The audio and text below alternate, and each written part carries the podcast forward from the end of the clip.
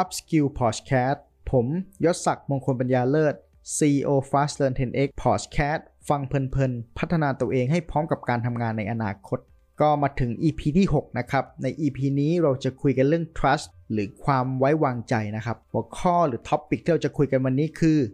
สร้างความไว้วางใจต้องทำอะไรบ้างนะครับ เมื่อ 3-4 สัปดาห์ที่ผ่านมาเนี่ยผมมีโอกาสได้อ่านงานวิจัยชิ้นหนึ่งของ Harvard Business Review นะครับ ได้อธิบายถึง the three element of trust นะครับ หรือ 3 องค์ประกอบของความไว้วางใจ ซึ่งมันเป็นบทความในหมวดของ emotional intelligence เนาะนะครับ ซึ่งเป็นขีดความสามารถหลักที่ผู้นำต้องมีในศตวรรษที่ 21 ซึ่งเราก็ได้คุยกันหลายครั้งในเรื่องนี้นะครับ Harvard Business Review เนี่ยได้ทำการประเมิน 360 องศาครับ จากผู้นำในองค์กรกว่า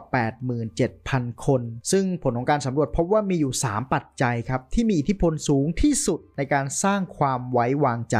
จากการจัดอันดับอิทธิพลทั้งหมดครับ และพบว่าทั้ง 3 ปัจจัยที่ผมจะกล่าวให้ฟังหลังจากเนี้ย มันมีความสัมพันธ์กันอย่างมีนัยสำคัญนะครับ ซึ่งไอความสัมพันธ์กันเนี่ยเดี๋ยวผมขออนุญาตไปคุยให้ฟังในช่วงสุดท้ายของพอ d แคสเดี๋ยวเรามาดูกันก่อนว่าไอสามองค์ประกอบที่ว่าเนี่ยมีอะไรบ้างครับ Harvard Business Review บอกว่า 3 องค์ประกอบที่ว่าเนี่ยองค์ประกอบแรกคือ positive relationship ครับหรือความสัมพันธ์เชิงบวกองค์ประกอบที่ 2 คือ good judgment and expertise ซึ่งแปลเป็นภาษาไทยว่ามันคือความเชี่ยวชาญนะครับ แล้วก็การตัดสินใจที่ดี แล้วก็อันสุดท้ายคือ consistency ครับ หรือความเสมอต้นเสมอปลายนั่นเองครับ เพราะว่า 3 องค์ประกอบนี้มีผลสำคัญในการสร้างความไว้วางใจต่อทีมงานนะครับ ซึ่งบทความเนี้ยคนที่เป็นหัวหน้างานหรือเป็นผู้นำเนี่ยสามารถไปปรับใช้ได้ เดี๋ยวผมขออนุญาตลงรายละเอียด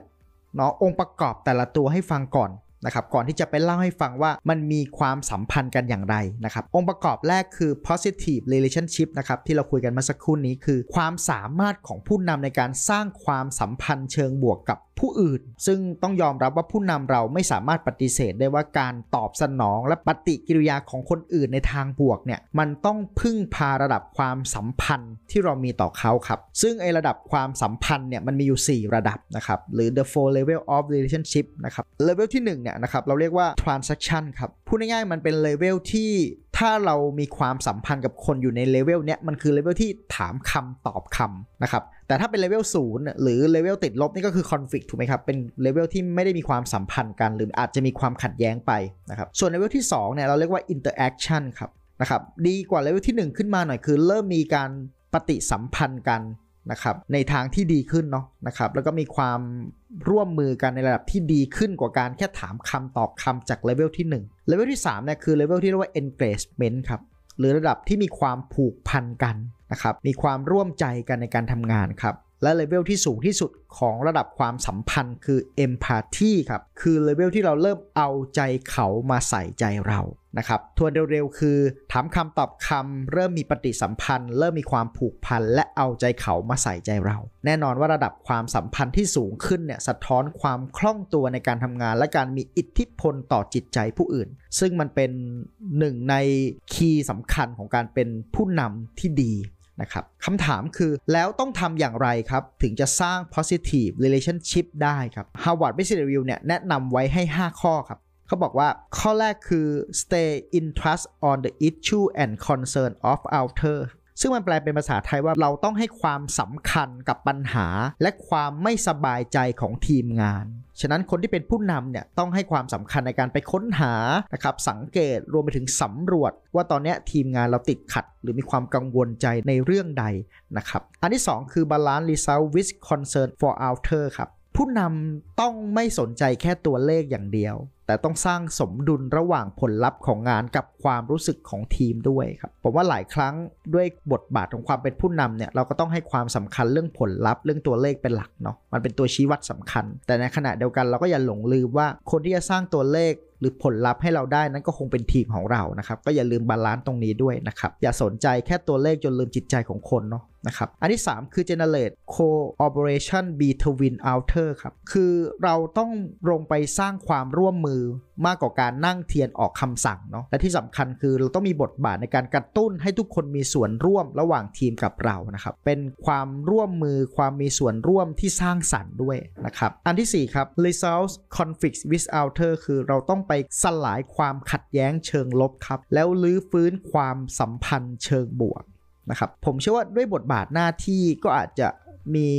ความขัดแย้งหรือมีคอนฟ lict ระหว่างเรากับทีมงานอยู่แล้วเนาะเป็นเรื่องปกตินะครับแต่ก็ ลงไปสะท้อนให้ทีมงานเห็นว่าความตั้งใจหรือเจตนาของเราเนี่ยเราไม่ได้สร้างความขัดแย้งกับทีมเนาะแต่เรากำลังโฟกัสหรือมุ่งเน้นไปสู่ผลลัพธ์นะครับที่พวกเราต้องการร่วมกันนะครับอันที่ 5 คือ give honest นะครับ feedback in the helpful way นะครับเราต้องให้คำแนะนำที่เป็นประโยชน์อย่างจริงใจกับทีมนะครับมี feedback ที่ดี แล้วก็เป็น feedback ที่สม่ำเสมอ ที่สำคัญต้องเป็น feedback ที่มีประโยชน์และนำไปปรับใช้ได้จริงนะครับอันนี้คือองค์ประกอบแรกนะครับคือ positive relationship นะครับอันที่2ครับคือ good judgment expertise ครับ อันที่2เนี่ยมันหมายความว่าอีกสิ่งหนึ่งที่สำคัญต่อการสร้างความไว้วางใจคือความเชี่ยวชาญในงาน และประสบการณ์เชิงลึกที่เรามีครับ รวมไปถึงความสามารถในการตัดสินใจที่ผลของมันเนี่ยสร้างผลกระทบให้กับคนอื่น แน่นอนครับว่าระดับความสัมพันธ์ที่เรามีต่อคนอื่นเนี่ยทำให้การตัดสินใจของเราเนี่ยที่มีผลกระทบ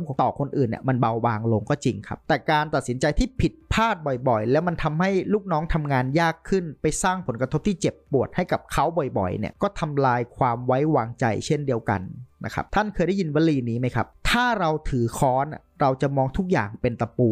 ผมกำลังจะเรียนให้ทราบแบบนี้ว่ามันเป็นเรื่องที่หายนะนะครับ ถ้าเราจะตัดสินใจทุกเรื่องด้วยชุดความรู้เดิมเพียงอย่างเดียว โดยขาดการไตร่ตรองหรือวิจารณญาณที่เรียกว่า critical thinking เนี่ยนะครับ ก็อาจจะสร้างปัญหามากกว่าประโยชน์นะครับซึ่ง Harvard Business Review ได้นิยามปัจจัยนี้ไว้ 6 ข้อครับ เขาบอกว่า uh, they use good judgment when making decision ครับ คือผู้นำต้องสามารถตัดสินใจได้อย่างยอดเยี่ยม โดยมีความเข้าใจ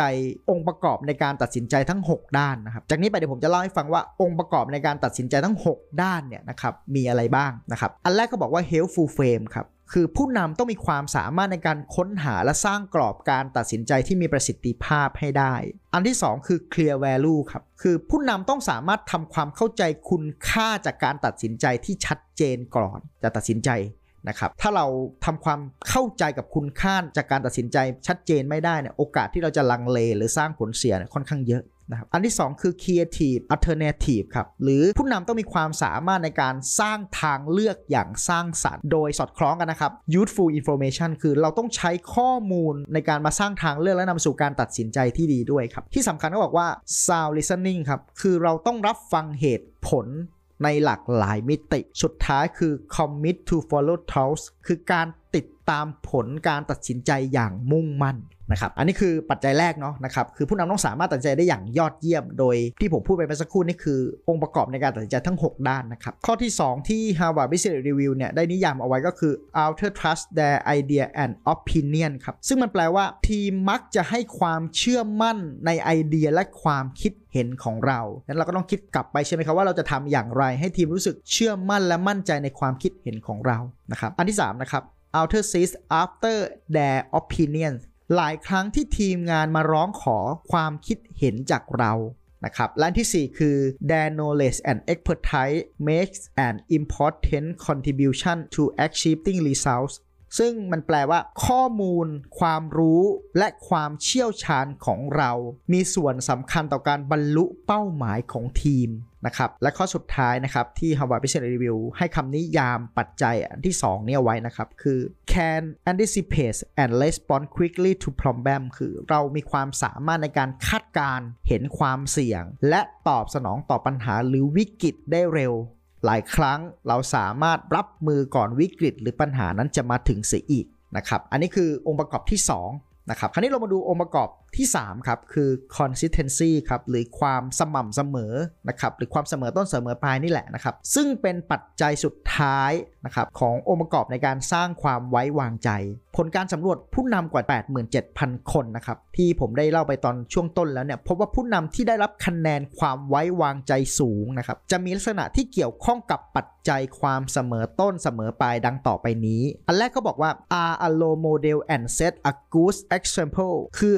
ผู้นำเนี่ยที่ได้รับความไว้วางใจมักจะเป็นแบบอย่างที่ดีทั้งความคิดนะครับคือติ้งนะครับแล้วก็การแสดงออกเทคแล้วก็คำพูดคือ talk ข้อที่ 2 คือ อันนี้อันนี้เป็นสำนวนนะครับคือ walk the talk นะครับคำนี้มันเป็นสำนวนที่หมายถึงเป็นคนที่พูดแล้วทำอะแล้วก็ทำตามที่พูดนะครับ อันที่ 4 คือ honor commitment and keep promise นะครับ คือเป็นคนที่ให้เกียรติกับคำสัญญาและรักษาคำสัญญาที่ให้ไว้กับทีม